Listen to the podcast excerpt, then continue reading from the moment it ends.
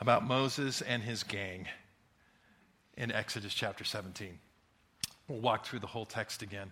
And just, just as a preview, called this our exasperating forgetfulness.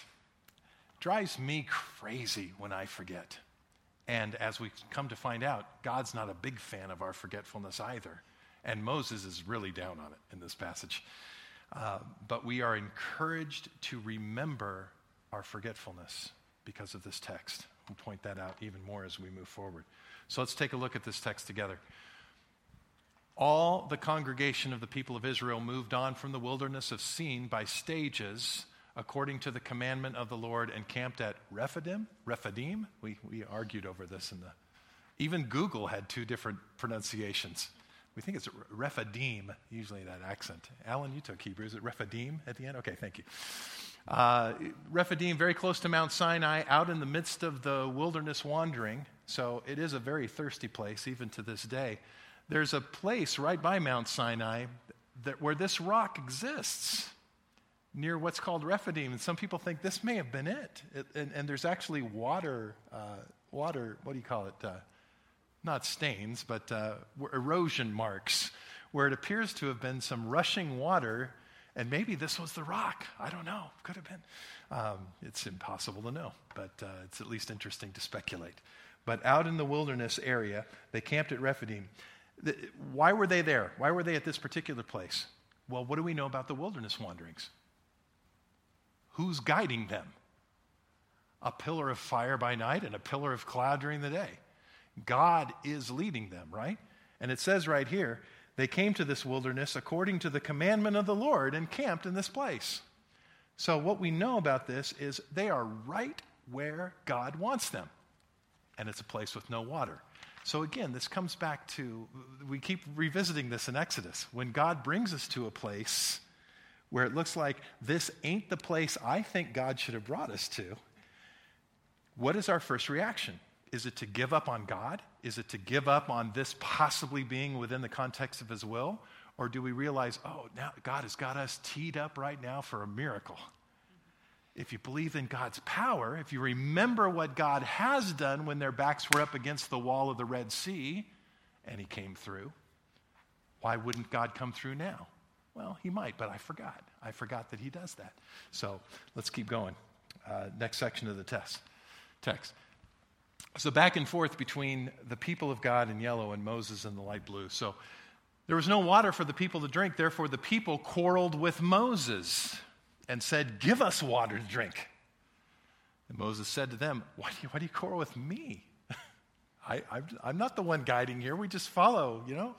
Um, why do you test the Lord? Moses is right. He's pointing out the fact that you're not arguing with me, you're arguing with something far bigger. That's God, because God is in the process of saving you. But the people thirsted there for water, and the people grumbled against Moses and said, Why do you bring us up out of Egypt? To kill us and our children and our livestock with thirst?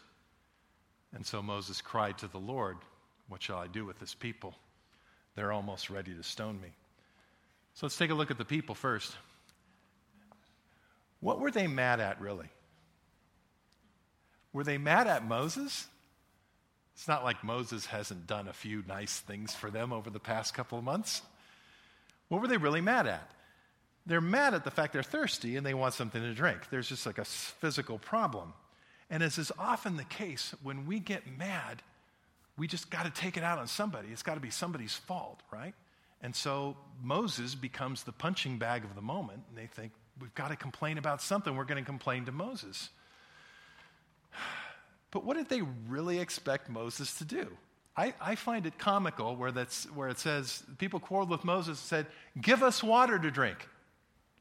Okay, we're a million strong, and we're in a place with no water. What do we think Moses is just going to whip out a vending machine or something, and, or he's going to know of a secret well, or what's. They were just, they just were at a time when they were walking through walls of water on either side that God was controlling through the Red Sea. You think they'd have a little bit of faith that God can handle the water problem probably better than Moses can. But that's, they, were, they were frustrated. And, and here's what happens you, you lose grasp of reality when you get frustrated. Remember those commercials on TV? Here, eat a Snickers, because when you don't eat enough, you go nuts or whatever. Eat a Snickers and life comes back to normal. It does happen sometimes when things don't go our way, we start to freak out a little bit. We see this in the political world where something will go wrong somewhere and we'll just bang on the Republicans or bang on the Democrats or we're big blamers these days. You ever look at a Facebook feed? Everybody's mad at everybody else except themselves because it's always somebody else's fault that everything isn't perfect. Well, you start to lose grasp of reality. I, I find this humorous too. I mean, in a very sad, kind of awkward way, but why did you bring us out of Egypt? To kill us and our children and our livestock with thirst. And Moses said, That is exactly right. That is exactly. I, I drew, I pulled you through the Red Sea to bring you out here because I wanted to have you all die of dehydration. That's been my plan all along. But that's what they're saying. Is that what you're up to? Come on, people. And just, you know, I think we should tuck this away just as human beings. That, that we have this tendency when things don't go our way to just start blaming people. And we, and we can be irrational in our blame. There are very few people in this world who are out to get you. There are very few politicians who aren't honestly just trying their best out of the way that they think to do as good a job as they can. But we start saying, You're out to destroy the country. You're out to wreck this church. You're out to, ah. We just, come on. People of Israel, they were going nuts. It's just a cue to us that when we forget the big picture, because what's the big picture? Is God in, in, control? Yeah. Is he in the middle of saving them? Yeah, he is. Has God got this? God's got this. It's, they're in great hands. They're so much better off than they were a month ago when they were in, in, in Egypt as slaves. But they lose touch. So let's take a look at Moses a little bit here. So Moses' response, next slide up. There you go. Moses said, Why do you quarrel with me? Why do you test the Lord? And so Moses cried to the Lord, What shall I do with this people? They're almost ready to stone me. So Moses has got issues. He's got issues with these people. And he tries to talk some sense with them. Why are you quarreling with me? It's not me. Have you, have you forgotten that this is a God thing? We're in the midst of all this. You're, you're testing God right now. He's trying to be rational, but that's when they freak out again and go, You're just trying to kill us. So Moses goes, Okay, this isn't working, so I'm going to turn to God and say, God, what do I do? What do I do with these people? And if they're almost ready to stone him, and again, irrational minds can do irrational things. So he's crying out to the people, he's crying out to God, and he's in a tough situation. I got to say, try to put yourself in Moses' sandals. What would you do? I'll tell you what I'd do. I quit. You're holding rocks, you're throwing them at me. Midian is right over there. I just walk back to Midian. I'm thirsty too. In fact, I'm hungry too. I've had enough bread. I could just go for a nice, you know, I was a shepherd before, so we had good lamb shank. There's a barbecue waiting for me at my hometown with everything that I know, and I didn't want this job to begin with. And this isn't exactly upwardly mobile you know, we're all the leading economic indicators of a million slaves in the Sinai. It's not like we're on the path to riches here. Why don't I just hang this up? This is not going on. I, I would have left. I, I, I mean, I would have left in a second. So Moses is saying, what, what shall I do with this people? And I don't know if there wasn't an undercurrent in there of, can I just say goodbye to these people? Do I have to do this? And this is where this message becomes God's word for you people who are in leadership of something. Whether it's I'm a leader at home, I'm a mom or a dad, or I'm a leader in my business, or I'm a leader at church. Wherever there's a thing going on and you have to call some shots and you get pushback from the people around you, and if you've ever had, eh, have you ever wanted to quit something? Ever? I have a bunch of times. Like, oh gosh, do I really have to do this?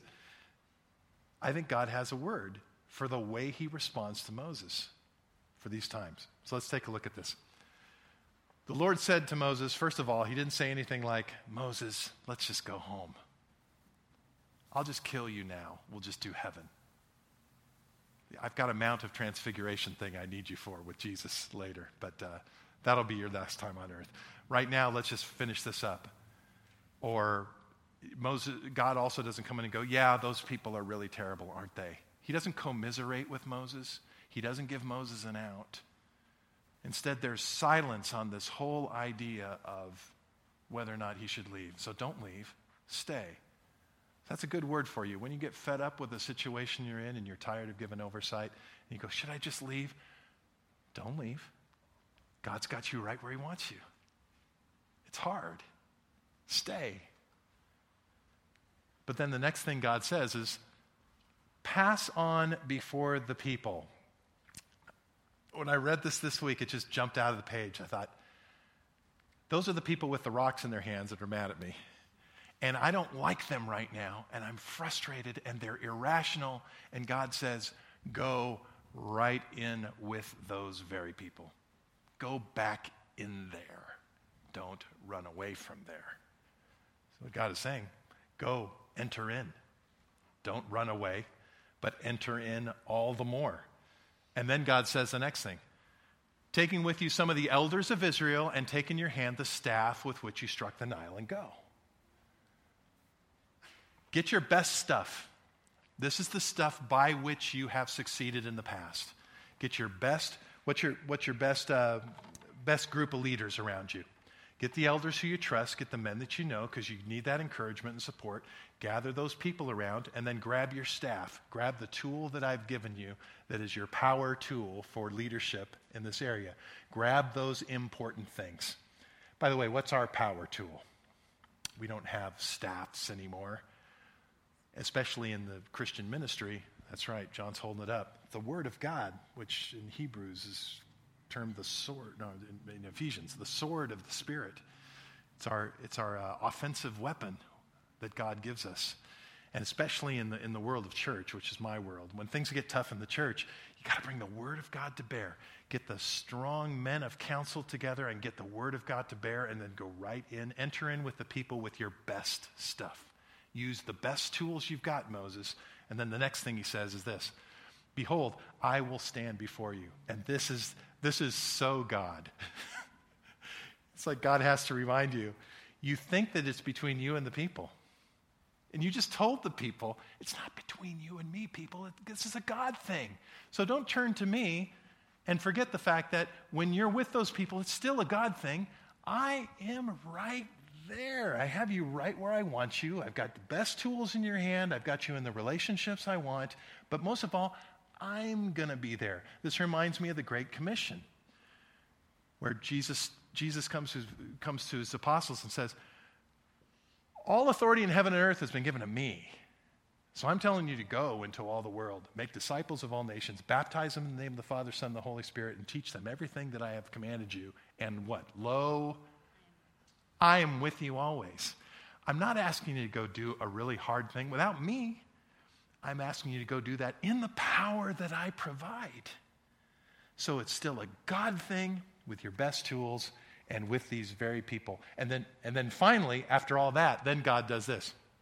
He gives very specific instructions. I will stand before you there, where? There on the rock of Horeb. Who? You. What? Shall strike the rock, and water shall come out of it. Who? And the people will do what? They will drink specific, detailed plan. It is a prescription, directions from God of what to do. Now, sometimes you're saying, God never does that for me. Like when I'm in a tough situation, He doesn't say, okay, now get up, make this phone call, then go do this, have this conversation, and then make this policy change. Might not be that specific, but when you have the Word of God in your hand, there is wisdom that comes from the Holy Spirit that makes you craft a plan that's appropriate and then you follow the instructions of God. What's intriguing to me, not so much that he's transferring this on to Moses, but that God has specifics in his godly mind about what should happen next. And Moses is his leader. And so he wants to have this happen. I firmly believe that there are times when we don't know all the details, but God is going to make those very things happen, especially if, if we do the first four. If we don't quit, we dive back in, we get our best tools around us, we are confident of the truth of God moving forward, and then those details start to flow out of that relationship with God. And then good leadership happens from there. How did the good leadership play out? Moses did so in the sight of the elders of Israel, and he called the name of the place Massah and Meribah because of the quarreling of the people of Israel and because they tested the Lord by saying, Is the Lord among us now? Moses, what do you want to call this place? I, am I'm thinking maybe, maybe uh, Palm Springs or uh, Agua Roca. Okay? I want to, let's name it after this incredible thing that God did. But what does Moses do? He memorializes the moment, not by the miracle of God, not by the water, but by the shortcomings of the people. Isn't that interesting? He could have called it Palm Springs, but instead, I call it, I can't even decide whether I want to call it fighting or putting God to the test, because that's what you did. You put God to the test and you fought with one another. Let's remember this place forever by your bad behavior. Wow. It was, maybe Moses was just bitter about this. No pun intended. That's also what Meribah means, is bitterness. So this is how we remember this story, Exodus 17. And it is remembered for the bitterness reasons in the Psalms, Psalm 95, which we read earlier, and then once again in the Hebrews reading that we read as part of the service. So let's take a look at that Hebrews reading one more time. Moses was faithful in all God's house as a servant to testify to the things that were to be spoken later, but Christ is faithful over God's house as a son, and we are his house if indeed we hold fast. So I just I sense the writer of the Hebrews is gets to that point and says, Christ is faithful to us. We need to walk in faithfulness. So we are the house of God. We are the temple of God. We're the place where God's presence resides if indeed we hold fast our confidence and our boasting and our hope. As Lutherans, our theological heritage leaves us with this understanding that we can fall away from God. There are some traditions that say you can't fall away even if you tried. Um, but Luther, especially, and, and, and the people who have taught in our tradition, point out the fact that just like the nation of Israel fell away, we can also fall away. We are all people in play, and we need to stay faithful. And we need faithfulness. We're going to sing that in our closing song again. We get there, just sing it out boldly. Faithfulness is what I need. Because then he goes on and says, as the Holy Spirit says, today if you hear his voice, do not harden your hearts, as in the rebellion. That's what this is remembered for. Exodus 17 is remembered as the rebellion. It's like Star Wars, right? Remember the rebellion? On the day of testing in the wilderness, where your fathers put me to the test and saw my works for 40 years. Therefore, I was provoked with that generation and said, They always go astray in their heart. They have not known my ways as I swore in my wrath. They'll never enter my rest. Take a look at the next slide, too. Take care, brothers, lest there be in any of you an evil, unbelieving heart, leading you to fall away from the living God. Remember, don't fall away. Stay soft to God. Exhort one another every day, as long as it's called today, that none of you may be hardened by the deceitfulness of sin. For we have come to share in Christ if indeed we hold our original confidence firm to the end. As it is said, today, if you hear his voice, don't harden your heart as in that rebellion. By the way, just a little quick theological aside. Did you hear it said? The Holy Spirit said. Remember that from the slide? Was that slide before? Yeah. go back real quick. Therefore, as the Holy Spirit says, then what does he quote? He quotes Psalm 95, which means the Holy Spirit wrote Psalm 95. Holy Spirit divine inspiration of our scriptures. Just an important little side point.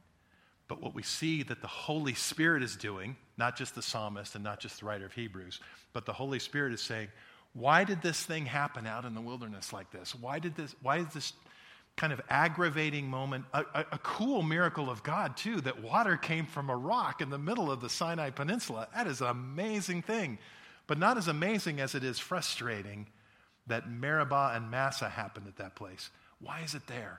The psalmist says, I know why it's there, because God doesn't want us to forget. And then in Hebrews it says, the psalmist was right. That's why that thing was there, because we have the tendency to forget. We're a forgetful bunch, and we're in big trouble if we do. Do you know people in your life who have just forgotten God completely?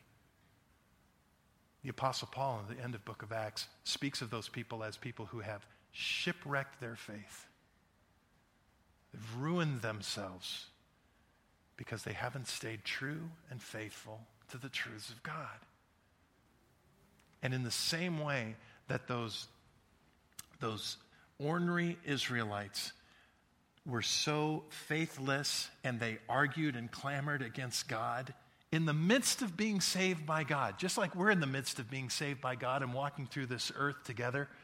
We're in the midst of this salvation walk, and we can still, I'm so mad at God today, and we can grumble over things. And we live in Scottsdale, and we still grumble. You know, it's not like we live in some third world place that has nothing. We've got everything, and yet we still grumble. We're walking through the same thing, too. God calls us to ongoing remembrance because of the potential for us to shipwreck. And that's why we worship. Whether it's Saturday or Sunday morning or Sunday night, we come to remember and not forget. So, just a couple things as we go. Do what you can to remind others to remember. Did you hear that in the, in the Hebrews passage? Exhort one another as long as it's called today I mean, just take a little glance around the people. Look at it, all of them. They're just as bad as those Israelites. Everyone in this room. You're all just like them. And you have that tendency that you'll forget. So you need brothers and sisters. You need, just like Moses needed the elders of Israel to go in and get his job done, you need a body around you. You need people who are going to remind you stay, stay warm to God. Don't forget. Don't forget. God's, God's got this. God's in control. Some of you know people like that. They say pithy things like that all the time. God bless them for saying pithy things like that all the time because God does have it in control and He has got this. And He's good. He's always good. You're fine. You hurt. God knows. He's got you teed up. He's got you right where He wants you. Just live it out. Stay faithful to Him. Don't get mad at Him and don't shipwreck your faith by forgetting that God is good and He's got you. Stay tight. And then the second thing is do what you can to remind yourself. Don't count on everybody else. What can you do to remind yourself of the goodness of God? It's, it's old church stuff, but read your Bible. It's the Word of God. It's living and active and sharp. It pokes you deep inside and reminds you of important things. It is Christ to you, the living Word of God. And say your prayers. Be in communion with the God who loves you. Be like Moses, who turned around and said, What do I do with these people? Say the same. It's okay to cry out to God. But let God talk to you. Let God be close to you. Stay close. Go to church, read your Bible, say your prayers. Sounds like Sunday school all over again, but that just chases us through this life. We need it all so that we can stay faithful to God. Close with prayer with me, please.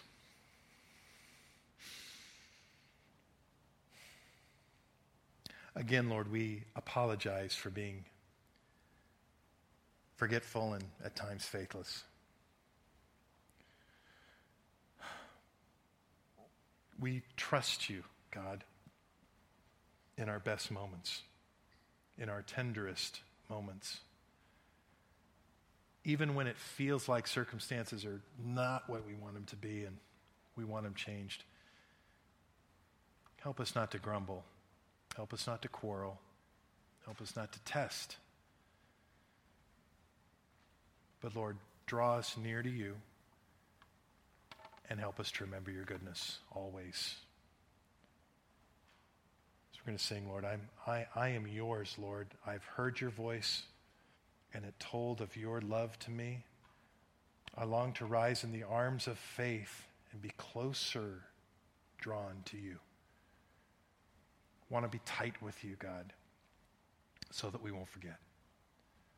So thank you, God, for your word. And thank you, God, for your grace. Thank you for sending Jesus Christ to a forgetful bunch of people. We don't deserve to be retrieved like that, just like the nation of Israel didn't deserve to be brought out of Egypt by your hand and by the help of Moses. But Lord, you have saved us. You have chosen to save us, and we're thankful. Help us again not to forget it, but to walk in it, not to fall away, but to stay tight with you. We pray all this in Jesus' name. Amen.